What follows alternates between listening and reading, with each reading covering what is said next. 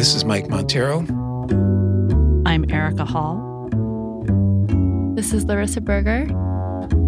We're broadcasting from Mule Design Studio in beautiful North Beach, San Francisco. This is Voice of Design.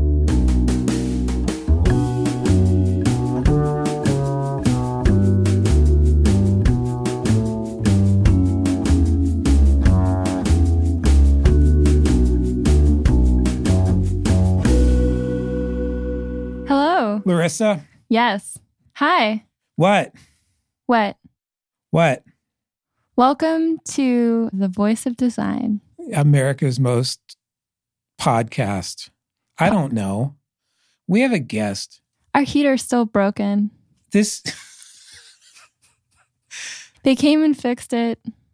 They put in a new motor you're getting exactly the content that you paid for, people.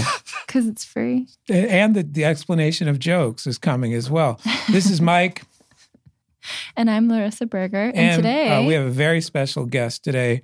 We have Dave Dylan Thomas. Hello. How are you? I'm good. How are you? Good. So we met at a con. We met in Copenhagen Yes. At a uh, conference. UX Copenhagen. Yeah. this early this year. It was freezing. Yes. It- even for Copenhagen, they told me it was cold, It was like minus four or something Ooh, which Yeah. is nothing Wait, compared in to Chicago Celsius? right now. But Celsius or Fahrenheit? Celsius. Okay, and then I don't know what that is. It's very Yeah, I don't know. cold. yeah. Very cold. I mean, it's cold everywhere. I don't know if it'll be cold when this comes out. Who knows? Who, who even knows if this is going to come out? This is the mood I'm in today. What? This is the East Coast edition of VOD. What do you mean? You I'm- are both from Philly, Yeah. right? And I'm from New Jersey. oh, Yeah, she's from New Jersey. yeah. It is Yeah. very cold where we are all from right now. Yeah. Yeah. And But here it- we are in California, This is this is much better. in beautiful, cloudy North Beach, It's like 50 in out our there. bunker, Yeah.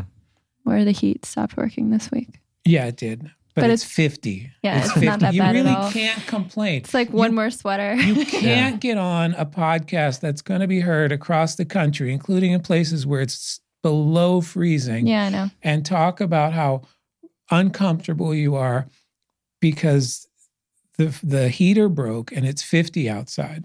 Yeah, but now it's clear that I've definitely become a San Franciscan. I am so so sorry that you had to wear a light sweater today. I'm just fascinated by how it keeps breaking. That's the engineering side of me. It's, how it's more about that. Breaking? I just I I don't understand how it works. The heater. Well, at some point today, We'll take it apart somebody's going to show up here. And anyway, we should really talk to Dave. Yeah. Dave, we met in Copenhagen. yes. You were talking about cognitive bias, correct? Yes. And uh, how it influences design. How that? How? Tell Uh, us. What Oh, is cognitive bias? There to you go. Sure. So Let's um, pretend that nobody in tech knows anything about cognitive bias. Yes, let's And I think- pretend. that yeah, that's let's the pretend case. um, so, cognitive bias, and uh, and- and for clarification, I will not pretend to be a uh, social scientist. I'm more of a fan who is, you know, obsessively studied cognitive bias. But um, at the end of the day, your mind takes shortcuts just to get through the day. Like in any given day, your mind will go through, let's say, a trillion decisions. Even like right now, I'm deciding where to put my gaze and where to move my hands and what words to come out of my mouth. And if I thought carefully about every single one of those decisions, I would just, you know, dissolve into a puddle of goo. I would never get anything done.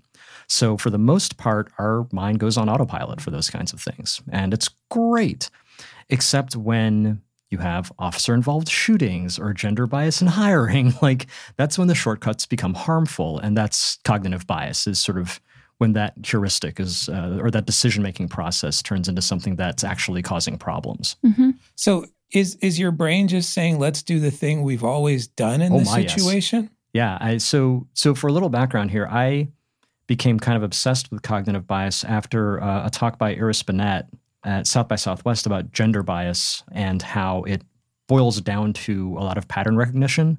So if I'm hiring for a you know web developer, and in my head, when I think web developer, I think you know skinny white dude with a goatee, but I see a name at the top of that resume that doesn't match that.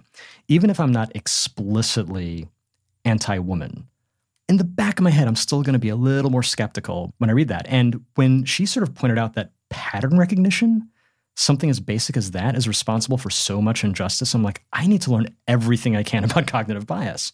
Uh, and, and cognitive bias is really hard to measure, right? Oh, yeah, very difficult. You can see its results, right? Mhm. And you can kind of measure those, but it's not the sort of thing where I can like point at your brain and be like, oh, you're cognitive biasing right now, right? Right. And even like noticing it kind of introduces doubt or isn't that related to the Hawthorne effect or am I conflating? So I'm not familiar with the Hawthorne effect, but I, what I can tell you is that um, there is Wait a minute. What's even the, so what's the Hawthorne effect Yeah. then? You you introduce something into the room, you got to explain it All right, all right. because I don't know what it is either. The Hawthorne effect is like the act of observing. Oh yeah, yeah, yeah, yeah, yeah, Oh. yeah. Yeah, there's a physics version of it too, the Heisenberg uncertainty principle. Heisenberg you can't if you try to principle, look at an electron, And you're that- actually going to change what you're trying to measure about it. which is also tied to Schrodinger's cat, which Yes. some dude decided to freaking mansplain to Zach, and he was just like, okay. How do you mansplain Schrodinger's cat? By the way, that's the title of this episode. by not by not really understanding physics, but feeling like you could get it if you just acted confidently enough. It's funny because people explain things to Zach thinking he's the one in tech because he's a tall white dude, but he's he's just a liberal arts major, you know. There's yeah, he's the one the with bias right feelings. Yeah. Yeah. yeah, there's there's the bias right there. There is this thing called the actor observer effect, and I, I love it because it's a story about uh, Clever Hans. Clever Hans was a horse that apparently could count, right, and do math. Go and so you would say, "Clever Hans, tell me what's uh, two Mike is plus two," intrigued. right? And Clever Hans would clomp his foot four times and say, "Oh, what's uh, four plus three? And it would clomp seven times and stop, right? And everyone was like, "This is amazing!" And so some social scientists got in the room, started looking at this more carefully, and they watched. And what they realized was when Clever Hans started to get close to the right number, the body language of his owner would change just ever so slightly. But Hans, being clever, picked up on this and stopped when he got to the number that was pleasing its owner. And the way they could oh tell my gosh, if, that's the if- best cognitive bias story I've ever heard. That's yeah, it's crazy, right? the owner had to tell. Yes, exactly. And horses can tell tells. Yeah, they've got high emotional intelligence, not Yeah. necessarily like math intelligence. You know what I found out is totally unrelated. By the way, we go on tons of tangents. Oh no, this here. is how I operate. and we did cut him off. I cut him off. you cut him off. Yeah, that's my bad. Yeah, we call that. I'll get a demerit for this. So, Dave, I'm hiring an engineer. yes. In my mind, I'm not even thinking about this, but I've I've got a picture in my head of what an engineer looks like. Mhm. Where does that picture come from?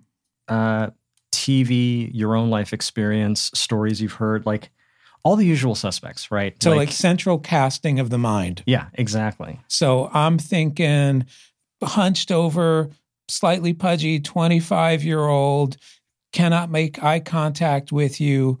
And the minute, and so I start hiring, and the minute that, person shows up, does something happen to my brain? Is it like there's a match? Uh, yeah, your brain says thank you. Your brain says, I don't like uncertainty. And you giving me a picture of someone who matches the task I need to perform gives me certainty. Thank you so much. Let's let's just stop now. Right? Don't don't show me anyone else. I finally found what the pattern I was like. You know, like that game, that memory game where you had to like flip things over and find matches? It's like that. Yeah. It's like your brain is always trying to do that. And when it Yeah. finds a match, it's like, thank you. We can stop now. Good night.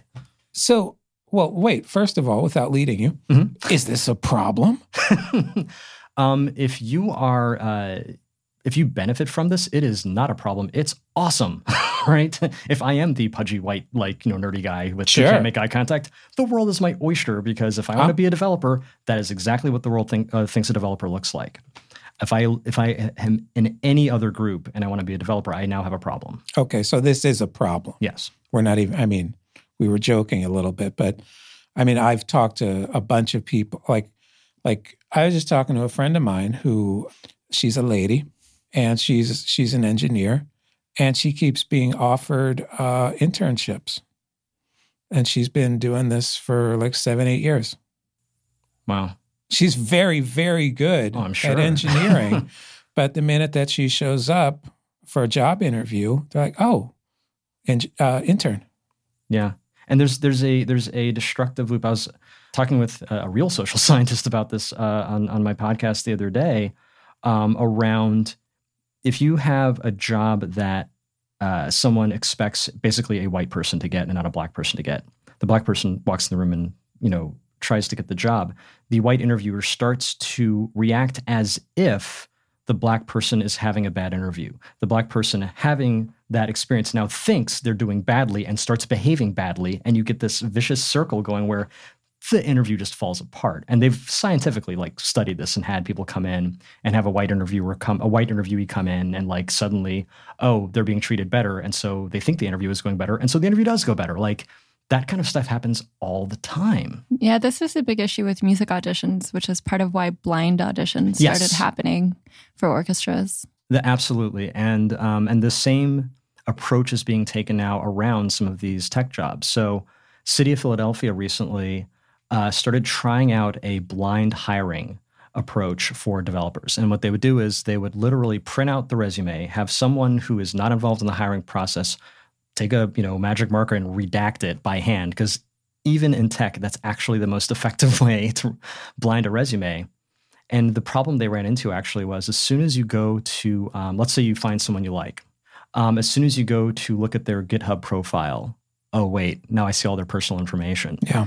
So they actually wrote a script, I think it was like a Chrome plugin, that as soon as the GitHub profile started to load, it pulled out all the personal identifying information. And then to complete the circle, they put that code back up on GitHub so anybody can use it. It's actually there now if anyone wants to try this out. Oh, that's awesome. Yeah. That's actually what I did when I would give resumes to my boss at my first job because we totally had that problem. We also, I Just mean, redacting the name can go really far. yeah. Yeah. I mean, we also we're guilty of, of it when we when we write those postings. Mm.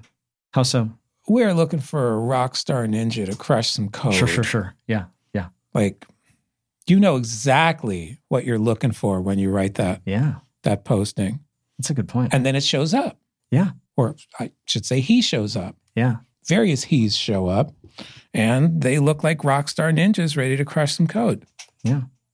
Uh, it's coded into how we we create that communication. And what's what's interesting, the reason I would encourage anybody who's really in any hiring position to at least try this approach is so I work at a, a Think Company and we tried this out with our development apprenticeship.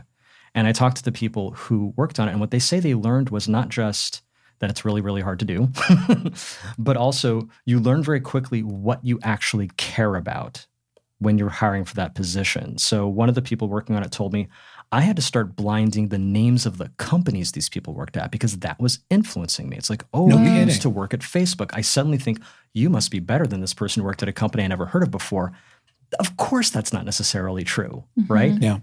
all I really need to know is like what skill, you know, you are, you know, able to perform. Yeah. Which company you did it at can actually be a completely it can be noise, right? It can be- It mm-hmm. can be a, a, a false positive for skill. And that was something they didn't even realize they had a bias around until they started trying out this process. That's interesting. You mentioned that they thought this was hard.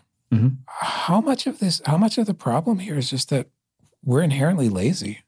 Oh, that what I've learned by like studying cognitive bias is that thinking is hard. Our brains can only do so much of it in a given day. So any opportunity it has to not do that work, it will say thank you, like let's move on. And it's interesting because it's not that we are incapable of thoughtful practice in anything. Mm-hmm. Like, have you seen people try to order a latte? But it's where we choose to spend that energy, right? Do I mm-hmm. choose to spend it on ordering that latte or do I choose to spend it on really looking carefully at do I pull my gun out when I see this black person in this car in this neighborhood, right? yeah. that is not a thing that a lot of thought necessarily gets put into. And what's interesting is in the cases where there are certain um, police precincts that have seen big drops in um, officer involved shootings, hmm the training that has led to that is very often about stopping and thinking before you act, slowing down, the training to slow down those interactions instead of training to escalate those interactions. When we can actually slow down and think about something, we're actually pretty good at making decisions. It's when we're tired, when we're rushed, when we're angry, when we're scared. That's when all hell breaks loose. When like the tech we use every day is destroying all those processes Oh, yeah. because there's just too many choices to make. Yeah. Yeah. Like our, your your your brain loves certainty, and any opportunity you, you you have, any opportunity design provides to make an easy decision, your brain thanks you for. hmm So again, we're moving fast. We're breaking things. Mm-hmm. The old Facebook motto. Mm-hmm. So how do we fix this? Because Yeah. we're being lazy. Yeah. Like we're, So- we're we're making little brain shortcuts, and it's hurting people. Yeah. It's it's hurting people's ability to get a job. It people are getting shot. Oh yeah. So this is obviously something we want to fix. Yeah.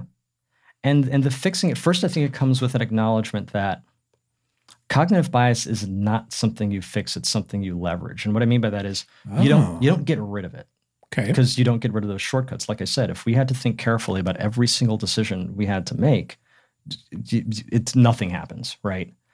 So it's a question of I usually think about it from two directions. One is are there existing biases that we can actually leverage for good?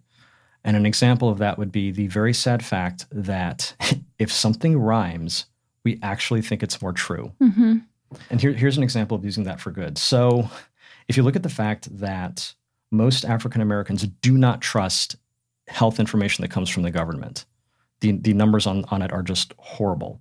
And and this would be the topic of a whole other podcast. Very reasonable, right? That that distrust exists. Yeah. Um, but this is information that could help save lives. How do you make it more trustworthy? Maybe you make it rhyme Sure. Yeah. right? And that Mhm. sounds embarrassing and stupid and weird, but that it works. It straight up works. I'll give the federal government good credit for this. There, there are in fact plain. There's a Plain Language Act of 2010, 2011 that actually says if you are a, if you are a, a, a website getting federal money for that website to promote some kind of service for your constituents, you must use plain language. Here's what we mean by plain language. Like you have to do that. If you are trying to offer a service, you need to make it easy for people to understand the service. Like those are the kinds of sort of institutional things that are leveraging a very basic bias around how we consume information. Yeah. What does the government mean by plain language? So check out 18F sometime. They have Uh-huh. fantastic guidelines Mhm. around what is and isn't plain language. The UK was really forward looking on this. They have a whole service design component to their government. And again, they have very clear instructions around clear language and what that means and what has to be there in order for it for people to understand and use it. And they arrived at it in a very similar fashion to good old fashioned, you know, human centered design. Let's talk to people. Let's find out what they understand. Let's design in a way. I mean, none of these, Yeah, none of that's these the best fixes. Yeah. GitHub repository to follow because they actually talk about interesting things. Yeah, They'll that's be the other thing. They're Yeah. on GitHub. I'm going to miss Right? the UK. City of Oakland. City of Oakland content guidelines are on GitHub. Yeah. like you cool. can and you can request changes through GitHub if you find something wrong with their guidelines. Wow. Like that's the kind of stuff, at least at the governmental level, like I feel like is nudging in the right direction. Mhm. Because ultimately, and this is where it becomes really dangerous, right? Those guidelines become defaults. And once you have a default set, it's really hard to undo it because Yeah. that's that's that's certainty, that's ease, right? And So- we're lazy. Yeah, exactly. That's why that's why public policy is so hard to undo. Once it's set, that becomes the default. It's so much easier to just go with it or make shortcuts around it than it is to ever try to change it. So we have to be super careful, right, about the things that that we create that become the defaults. You just scared the hell out of me Oh, for sure. 2020, by the way. Oh, so not to put too fine a point on it. So 2020 will be sadly only the 100th anniversary of women getting the vote. there would be so much significance, right? in a female president getting elected then. But going back to that thing about defaults, the thing pushing so hard against that is if I look at a list, if I look at a visual list of presidents, what do they all have in common? What pattern do I have to break to Uh, walk into a voting booth and say yes to this? Yeah. Um, the, I, I maintain that probably the greatest contribution Obama had as president was being a black man on nightly news who was not a criminal or a celebrity. Because for the longest time, if you turned on the nightly news and you saw a black person on the news, it was a criminal, right? Or maybe it was Michael Jordan or Prince, right? Like those were your options. And think about the impact that has when you hear about an officer involved shooting, right? Oh, Mhm. of course they shot the black guy because black guy equals criminal. I Yeah. saw that. I see that every night.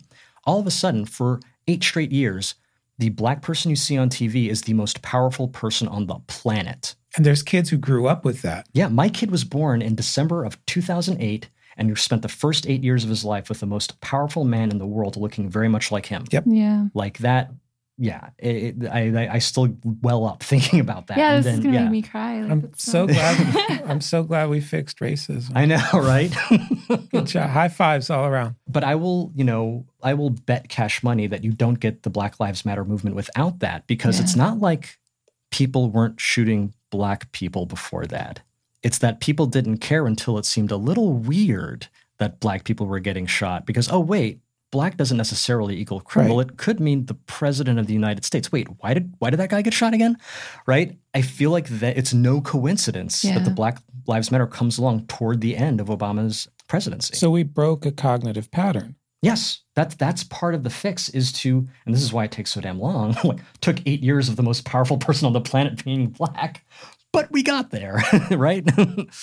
so so yeah, that's another thing is establishing different patterns. Um, like I know with our son, you know, one of the things that we you know want to get away from is how he perceives women, right? Um, we want to we want to be very thoughtful around that, and when we realized at a certain point you know, he was asking us about female scientists, and even we, and my wife is a cognitive, uh, is, is, a, is a pediatric neuropsychologist, right? She is a female scientist. Neither of us could really name more than two or three female scientists like Marie Curie. And as soon as we realized that, it was like, okay, we are buying a book that is chock full of female scientists. And at reading time, every night, we are going to read one of them. We are going to set up a pattern, right? So that when he thinks woman, he thinks scientist. When he thinks scientists, he thinks woman. So part of it is, again, like hijacking that bias to say, look, you're going to have a default. I can't stop that, but let's make it a positive default, mm-hmm. right? So how do we hijack the hiring default? If I'm a, a well-meaning yet lazy, because I'm a human being, sure. hiring manager at a big company, and I, you know, I thought I'd been doing a great job, and then I turn around and I see my 85% white male team behind me, and I'm thinking, uh-oh, Yeah. help me, Dave. What can I do? How should how should I start? So there's so there's two things, right? There's this notion of blind hiring, which requires dedication and experimentation, and there's already already great resources out there around how because people have been trying this for a while now and they've So, learned things. Okay, so right? number one, you got to commit to doing the work. Yes. This is going to take work. This, Yes. there's, you're not here to offer easy. You're not going. We're not going to Marie Kondo this shit. Oh my gosh. I can't give you Why a- must we Stop. Just don't. why must we mess with Marie Kondo? She's fabulous. She, she's great. Okay. Yeah. um, Her her process is nothing but thoughtful. So I am not sure what you were trying to point out. How do bathrooms, kitchens, garages, and everything else in the world fit in one category? They don't fit in one category. Yeah. It, she's got. It's not by her- room. That's the whole point. She's of her- introducing a new information architecture for possession. Category one is clothes. Category two is paper.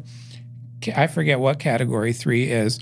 But then category four is miscellaneous, which includes your garage, kitchen, bathroom, and everything else. So I think you're seeing Which this problem seems in a flipped way, right? It's like you're assuming that the house should be filled with all of these things and we should have big houses. I think she's pushing against that.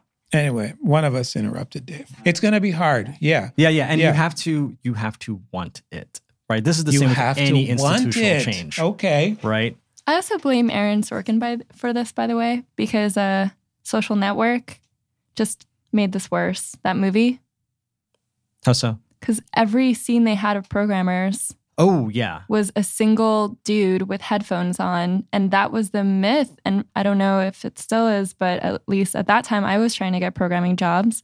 And startups were very much thinking, like, no, no, no. The whole thing is I get one dude in a corner and then money happens. And I feel like that that movie I really did enjoy, but I was so disappointed at how they really made that so public Mhm. um, because it need not be the case. And there's lots of other ways to make software, and pair programming is like really helpful for debunking that. But at that time was still a battle to say like, hey, you're going to have two people doing this work together. Oh, it it goes deeper, right? So, or I want to say it was in the early '80s when they started trying to market computers to kids, and there's this shift from sort of universal, oh, this is for the whole family, to this is for boys. That's right. We're going to market this to boys, Right.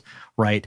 That had a very big impact on for decades to come on because think about it. Those kids then grew up to be the programmers to then just again be careful of your defaults then just market the same things to other people who looked like them Yeah. so you have to very actively you have to really want it and be willing to say i am going to spend money on this as soon as you really the way you know a company cares about something is when they spend money on it Mm-hmm. like real money when they leave money on the table about a thing where they could be making more money if they did it the way that they used to but they don't. That's when you know they care about it. So if a company says look it's going to take us we're going to have to hire slower now right? That's when you know they care is because most companies are concerned with growth right we need to grow fast how do we grow fast well part of it is we need to hire people we need to hire them fast if we're hiring remember fast equals lazy and quick and bias slow means thoughtful if you slow down your hiring process that means you care more about hiring good and diverse people than you do about making money. Like that, it really comes down to that. But that's that's part of what you have to do is to say we're going to slow that down. And then if you really, really, really, really care about it, you have to realize even if you do blind hiring, it's still a rigged game.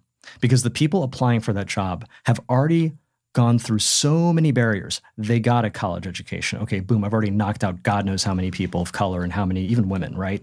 Um, they've already gotten through high school. I've knocked out a whole bunch of people. They've got, they're talking now about how around third or fourth grade, if you haven't started them, if you haven't started working on it by then, eh, you're going to lose most of them. Right. That's how bad it is. That's how early you have to think about that stuff. So the early steps, I'd say, are things like blind resumes. Let's at least start stop using gender and race to disqualify people. Mhm. But even once you do that, the pool that you're hiring from has to be bigger. And that's a much longer game. That's you investing in saying, oh, we need to talk about the public school system, right? we need to talk about third rail issues like that Yeah. before we really start fixing things. And I would argue that in Silicon Valley too, where there's kind of so much excitement over not caring about people where to, if they did CS or whatever um, for, in college, that in a way they're also correcting back to their bias Yeah. because instead of that being addressed by schools who are like admitting more people and getting those educations, then you go out in the world and it's like, oh yeah, those educations aren't worth anything anymore. You're like, great, Yeah. this was my way of blending in this new group of people and not be and being accepted because I had a credential and now the credential's being thrown out. So I, I feel like I feel like people are maybe nervous about making uh, assumptions or about taking risks in hiring. Mhm. And then it's also that that bias makes them feel better about that risk. You Yeah. know, the whole the whole we don't even have to go to college movement in Silicon Valley is like the most privileged thing. Like, check it out. I don't even have to get a college degree. I got it made. Yeah. We need to rethink that whole like college is stupid thing. College is expensive as hell. I mean, college is we, there's a thousand problems With college. with college but but Silicon Valley's whole we don't you don't need to go to college thing is just another sign of their their own douchiness. Yeah, there was that Paul Graham quote about how there was a moment when he would just give funding to anybody who walked in with a hoodie and looked like Mark Zuckerberg because it was just crazy how successful that had been and he felt silly for having missed it. So then he noticed later on his own bias towards Yeah. that archetype. Yeah, we liked we like we love patterns, Yeah. right? We love being able to pin success on one little thing, right? Because that makes again, it makes life easy, right? I don't have to be thoughtful and, and, and talk to people and understand things. I can just say, oh, he's wearing a hoodie. Great. By the way, that's It's so a- funny because hoodie there means something very different than it means Right? for other people who have hoodies. Absolutely. It's amazing the life that a hoodie has depending on who buys it. Mhm. hmm Yeah. Yeah. Oh, I'm either going to give you a ton of money or I'm going to shoot you for being in the wrong Yes. place. And and the line is so so thin but that and and and you know to bring it back to design like i mean that's our stock in trade is symbols right design works because symbols Patterns. work and patterns right like we can't you know as as user experience professionals we cannot create anything lest there be a pattern that we can predict the user is going to understand Yeah, we count on people doing the same thing over and over and over again. Right.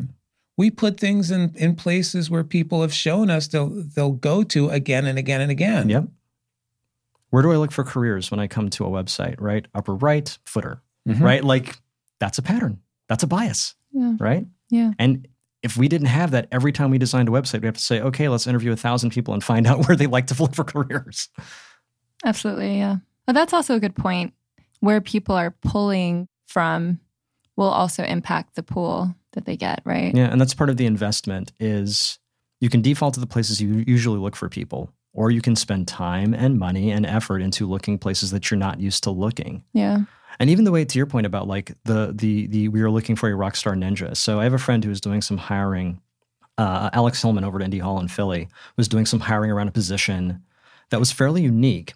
And his approach was not, in fact, to create a job description and post up and say, "Hey, you you try to match this."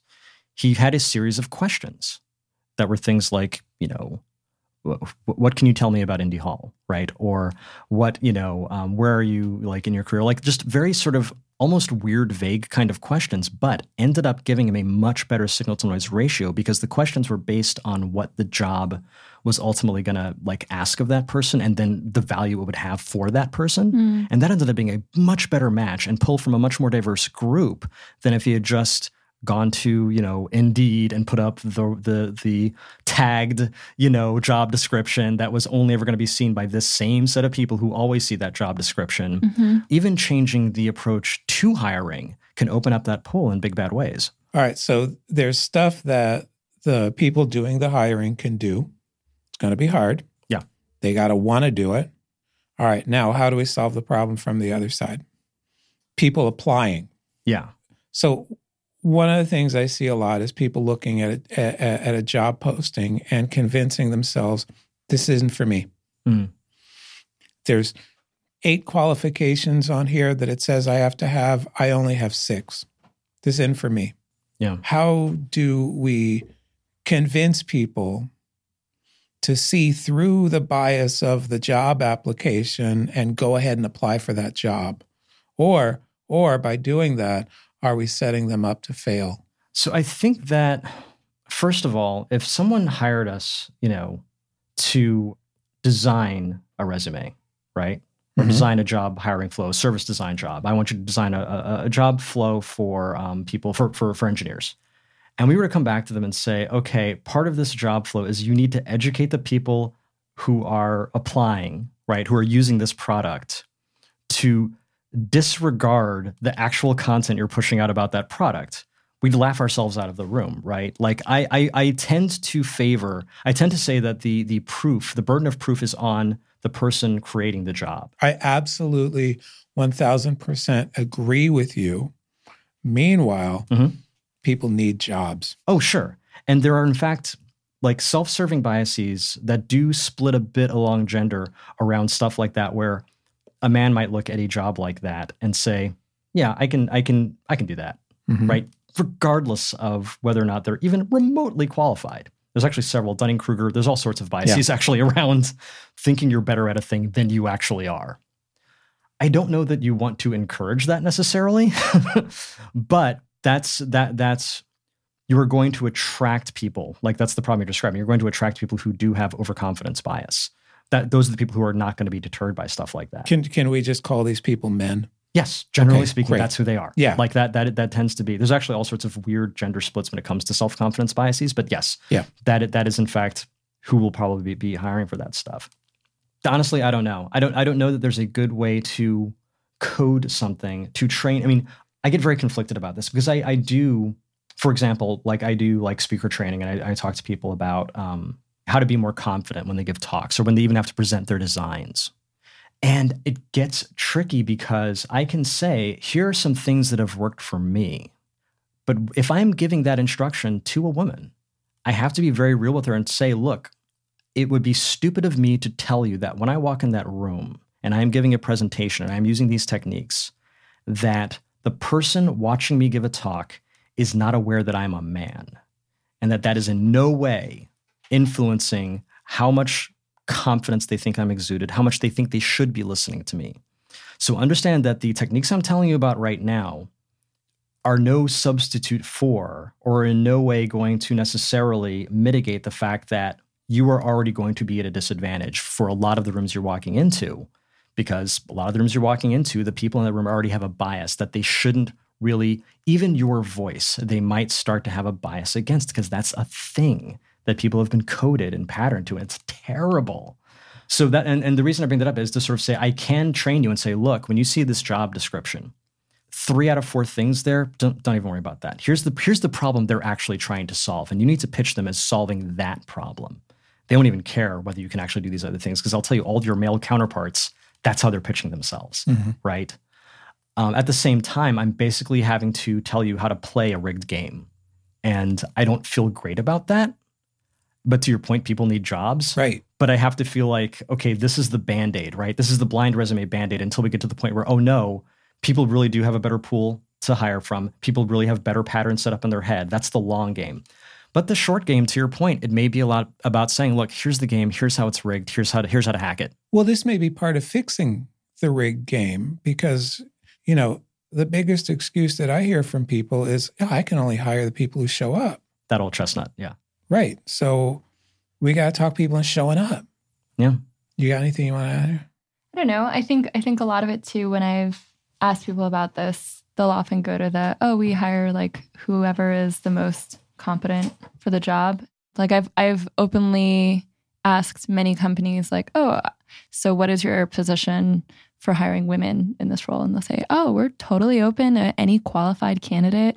And I feel like the unspoken thing behind that is too bad there's not enough women who are qualified candidates. Uh huh. And then the conversation ends. Is this places where you've worked? Yeah.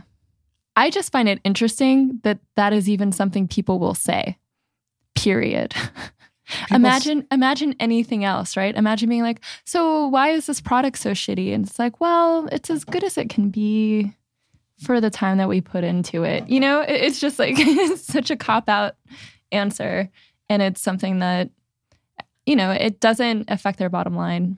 So I, I, don't know. I, I was yeah. not jumping in because honestly, I I have a very negative view of this, and I don't think it's going to get better. Well, and that's and, and and to your point, right? That that's if you don't really want it, right? If the company in question doesn't really give a shit about diversity, even if you did go out and find the candidates, right? They'd look at them and they would find some other excuse because their And I've had default that experience position, a lot. the thing that Yeah. they actually let's let's talk about jobs to be done for diversity, right?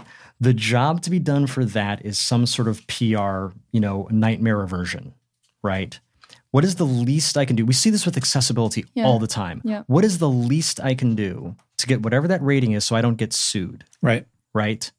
That is not a company that gives a shit about accessibility. That is a company that gives a shit about not being sued. That's right. And Yeah. to some extent, that does make the world a slightly more accessible place. But at the end of the day, they're always, the second they have a chance to not be accessible, the second they have a chance to spend the money differently, they will. A perfect example of this is environmental regulations. What is the sine curve, right, on the up and down and back and forth of environmental regulations over time, where it's this like, hey, we got this, you know, EPA thing uh, passed. Um, okay, great, that's great. We're gonna we're gonna abide by that, and then spend millions on lobbyists getting that thing revoked so we can go back to doing things the way we want to, right? As long as the companies are doing that, th those sort of short-term solutions, I feel the problem is you're you're just constantly slapping on band-aids. Like the long it, it, the, it's in the end it always has to be about the long game of just the better companies surviving, right? And that long arc of history where it's like, oh no, actually the people who run these companies over here actually want the world to not fall apart, actually want to not pollute, and are actually looking for ways to pollute less, not ways to get around the regulations that are trying to make them pollute less. yeah. Right. Yeah. That that at the end of the day, and until you get to that point, anything you do is going to be the whole game of okay, I'm going to pretend. I'm going to say something that won't get me in trouble. That won't really be an answer. That's Yeah. kind of a cop out response and and not solve this problem. Yeah, I think until it it actually negatively impacts the business to not hire more people. And there's a lot of talk right now like, oh, well, if you include more people, your design solutions are oh, better. Oh, yeah. I don't think businesses are that convinced of that. There's not a lot of case studies. They're not even that convinced of human centered design. That's right. They're not even And so that convinced of experience design. They, That's right. they still think that engineers are the people who should make the most money because that's the people who have been making them the most money. Yeah. Facebook just reported an, a profitable quarter. Oh yeah, they in After the, probably all- the worst public opinion situation they've had. They they like doubled or something ridiculous like that. After all of the crap that they've done in Yeah. the last year, after all of the shit that they actually got caught doing, Yes. And had to admit was true, they ended up having a really profitable Oh, yeah. quarter. And as soon as I heard that, I'm like, oh, we have just told them keep up the good work. Exactly. it. Yeah, I can't, man. Is there any solution other than burning it all down? Uh, I, I get so tempted to burn it all down. But here's the funny thing. Here's the absolutely funny thing about burn it all down. That is another cognitive bias. One of the biases that I personally suffer from the most is called zero risk bias. Zero risk bias basically, if you give someone, um, say someone, hey, we're going to give you this experiment, and in the experiment, there's a 5% chance that you'll receive a mild electric shock. But if you pay me $10, there'll only be a 1% chance. Um, if you pay me $100, there'll be like a 0% chance. People will rather pay the $100 to get the 0% chance than pay the $10 to get the 1% chance because the idea of being able to put something to rest and not even have to think about it is so comforting. Is this like Ivy League jackass? These examples. Oh, there's this weird theater of cruelty that goes on with some of these like cognitive bias experiments because they're mostly done on college students. But um but uh but yeah. So so for me, the whole notion of oh, like this world can only be cleansed with fire, right? You read the you read the comment section of something and you're like, oh my or you hear just the latest shit Trump said, and you're like, Yeah. oh my god this world can only be cleansed with fire like what's comforting about that is the notion of like you know just nuke the site from space. It's the only way to be sure. Like everything is gone. I don't have to think about the hard work right? The hard the, again the slowed down really thoughtful difficult process of thinking okay let's untangle this. We're dealing with human beings here who elected him because even if trump were to disappear tomorrow these 60 million people who voted for him are still here and there's 60 million of them, right? That's not something you untangle with a magic wand. That's like, no, you have to think thoughtfully about that and you have to fight and continue to fight. We still have Nazis. They're back. We can't even we can't even hand wave that. We They're back and we're making money from them. Yes, We're actively courting them that's part of the onto our back. platforms. and the fact that you realize, like, who's this said, like, you know, the, the price of uh, freedom is always being vigilant, something like that. I'm going to completely screw it up. But, but at the end of the day, it's, you realize, oh no, this isn't a set Commander it and forget Sisko it. from Deep Space Nine. There you go.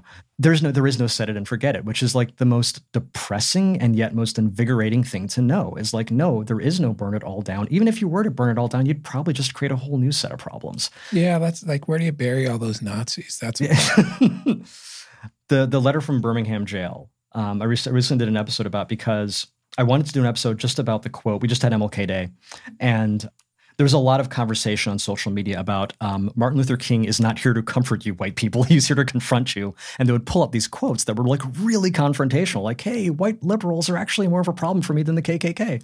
And so I wanted to kind of unpack that because there's actually a lot of cognitive biases to talk about there. And I'm like, "Oh, wait, where did that come from?" Oh, the letter from Birmingham jail. I haven't actually read that. Let me read that. Oh my God, this is amazing. Like I came to the party, you know, 60 years late.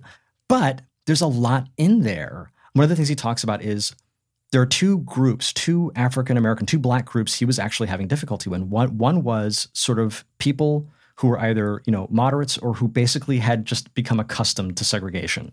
Like again, they just it was the default now, and it was easier to just live with it than to fight it, which it was. I mean, you, you risked dying. On the other side were militants who were like, burn it all down. We're out. Like I, I literally don't believe in democracy. Like, and I have no evidence to believe in it. Let's just burn all of it down. Like, let's not even let's not engage with it at all.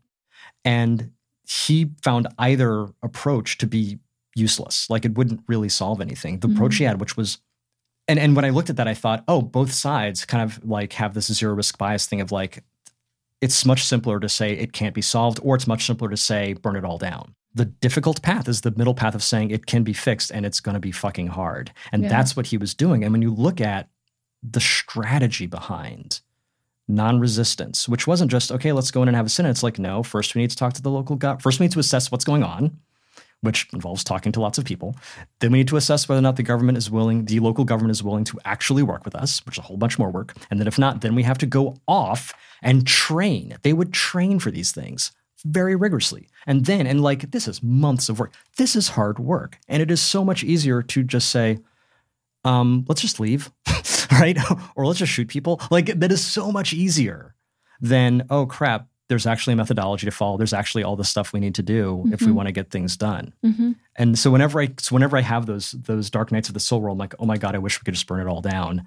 I try to remind myself, yeah, but this this this is actually supposed to be hard. Yeah, I'm actually really psyched in some ways the technology has started to break everything mm. because it will force an examination of how we've been building things. Well, yeah, and and this is like to me the exciting opportunity mm-hmm. uh, comes when I think about AI. Yeah. And this idea that we've trained AIs, like the, there's the whole thing where they trained an AI on Google Images and mm-hmm. it started associating images of women with images of kitchens or images of kitchens with images, you know, and it's because of the data set, right? Do you remember so, remember Google Photos? Mm, what what about them? The gorilla problem? Oh yeah, right. Do you know how they fixed that? No. They deleted gorilla as a category. Yeah. See, that would be the the lazy way out, right? But the opportunity there to me is okay. It was training on quote unquote the real world. It was, it was training on the data set of pictures that were actually out there because yeah. the data set of pictures that were out there were created by humans who were sexist. What if we reversed that whole thing to say, well, if we wanted it to have it return a set that was A, more realistic, and B, not sexist, we'd have to think about a different data set, wouldn't we? Which means we'd have to all agree and say, well, what world do we want? Hmm. That to me is the interesting opportunity. That to me is the moment, the even, dare I say, profit driven moment, right? To say it's actually useful for us to sit down now and say, what do we want? It is very clear what we don't want. And we've become very good at talking about that. But at what point do we sit down and say, this we do it at every kickoff, right? As as designers, what's the goal? What does success look like? We need to do that for, you know, America. What does success look like? Yeah. Let me throw another wrench in the works. Please. We're talking about hard long term solutions to a very difficult problem. And we work within an industry that thinks very, very, very short term. Oh, my. Yes. Very short term. Like, I'm investing $10 million in your company, and you have three years to turn that into a billion dollars, or I walk Yeah. and you're done. I sell you for off for parts. So you're not thinking long term strategy. You're thinking, I need to succeed so I can get this money, so I can get paid. Yeah. And if that's all you want, like my, my advice to you, to be perfectly blunt, is go into drug dealing. It is a much faster way to make money, a much really more surefire is. way to make it money. Really like, like I don't understand why and I, I, get it. Like I think a lot of people enter into it's the startup It's recession game. proof too. Yes. Oh yeah. my God. Yes. Either that or of, hedge funds, honestly, because even if there's a big, you know, bank bust, you'll get bailed out. Like yeah, same, same. The, the, really. the, exactly right. Like if if if money is truly all you care about, there are so much better ways to do it than to sort of pretend to care about society and build something that's supposed to be useful and then use to screw people over. Like that's, you know, and, and I get it that people come into that thing thinking, oh, I'm not here just to make money. I'm here because I have this great idea. Like that's the myth. But if your approach to that is, and again, this goes back to cognitive bias, the pattern, right? The pattern we've seen since 2000 has been you have a really clever idea and you raise a bunch of money and then the idea pays off and and now I'm rich and I'm I'm awesome, right? That that becomes people begin to think it's not even a choice. That the way you structure your business, you have no choice. You have to do it this way. Right. You have to find investors who are going to like try to get 10x later. And they don't realize that no, when you decided to structure your company that way, when you decided that was how you were going to make money, that was an actual choice. You had other options, but you, it may not even have had occurred to you that you had other options. But there's all sorts of ways to structure your business. There's all sorts of ways to try to think of delivering a product, and not all of them involve 10x profit, but a lot of them still involve being human, providing something of value, and actually living pretty comfortably. Dave, where else can we hear you go on about cognitive bias if if I wanted more? Sure. So I have a podcast that's called wait for it, What? the Cognitive Bias Podcast. No. because I was so imaginative when I named it. that was my own my own laziness, my own bias was to call it the Cognitive Bias Podcast. So you can find that, um, and I once a week, you know, just uh, drop a few minutes of you know me blathering on about one particular bias, and we focus in on it for the ten minutes or so, and then the next week we move on to another one. That's fun. And I can find that at the typical podcast places all, all of where, the yeah, yeah. Any it's it's it's on all the platforms now, even some that I've never heard of. And if people should want to talk to you further or hire you even for, for doing things, where can they reach you? Sure. So the hiring thing, I work for a uh, very wonderful company called Think Company, and we do all sorts of uh, wonderful work uh, in, in the realm of experience design. And I do a lot of content strategy for them. And if you want to holler at me, I am at movie underscore pundit. That's at M O V I E underscore P U N D I T on Twitter. That's a simple enough way to find me. Because, and this is something we didn't even have time to get into, he used to be a filmmaker before he got into all of this stuff. Mm. Yeah, and I still try from time to time Really to to, to make the lead there. movies. But yeah, that's that's where I started. That's awesome. Yeah. Right? Yeah. I'll, I'll have to come on some other time when we can chat all about movies. Ooh. Lord, we could talk That's about going to that. be a more fun, less sad podcast. That'll probably involve alcohol and arguing. As You, Yeah. you don't- with movies, it always does. yeah, you don't have good taste in movies. What? That's just You- rude. no, you like The Lobster. That's a terrible movie. oh my God. I, Can we I just like, like, the lobster. over that? I don't know. If I, Hated it. I don't know if I enjoyed it, but I really liked it. It's, it's yeah, a, a exactly. horrible- I didn't it's a, enjoy It's a horrible Have you seen movie. the I favorite? So good. right? Yeah. Favorite is great. Oh. Lobster. I told you that. I'm fair. I am fair. The favorite is a great movie. The Lobster sucked. I get it. You're a man. You have the definitive taste. Wow. Tell me, tell me what movies to enjoy and I'll, like. I'll tell you what to enjoy. All right. Yeah, I'll, gi- I'll I'll give you a list. All right. I'll explain to you why the list is good too. Okay. Okay. Yeah. and then explain how lists work. And then explain. I don't think I would ever want to see the lobster again. yeah, I, it, I, But- I, I, but I, yeah. You know, being someone where like all my friends are coupling up really fast and getting married, it was very satisfying. Perhaps you just don't remember What? this phase of your life. No, all my friends are on their third marriage now See? because I'm See? so old, Larisa. But thanks for the millennial viewpoint on it. Uh, millennials aren't a thing. Not a thing. How's Philly? Philly's good. We didn't even talk about the East Coast and the East Coast edition. Can we talk about that Frank Rizzo statue? Oh, People I don't can't even know. hear that. Say that again. The Frank Rizzo statue. What, what about it?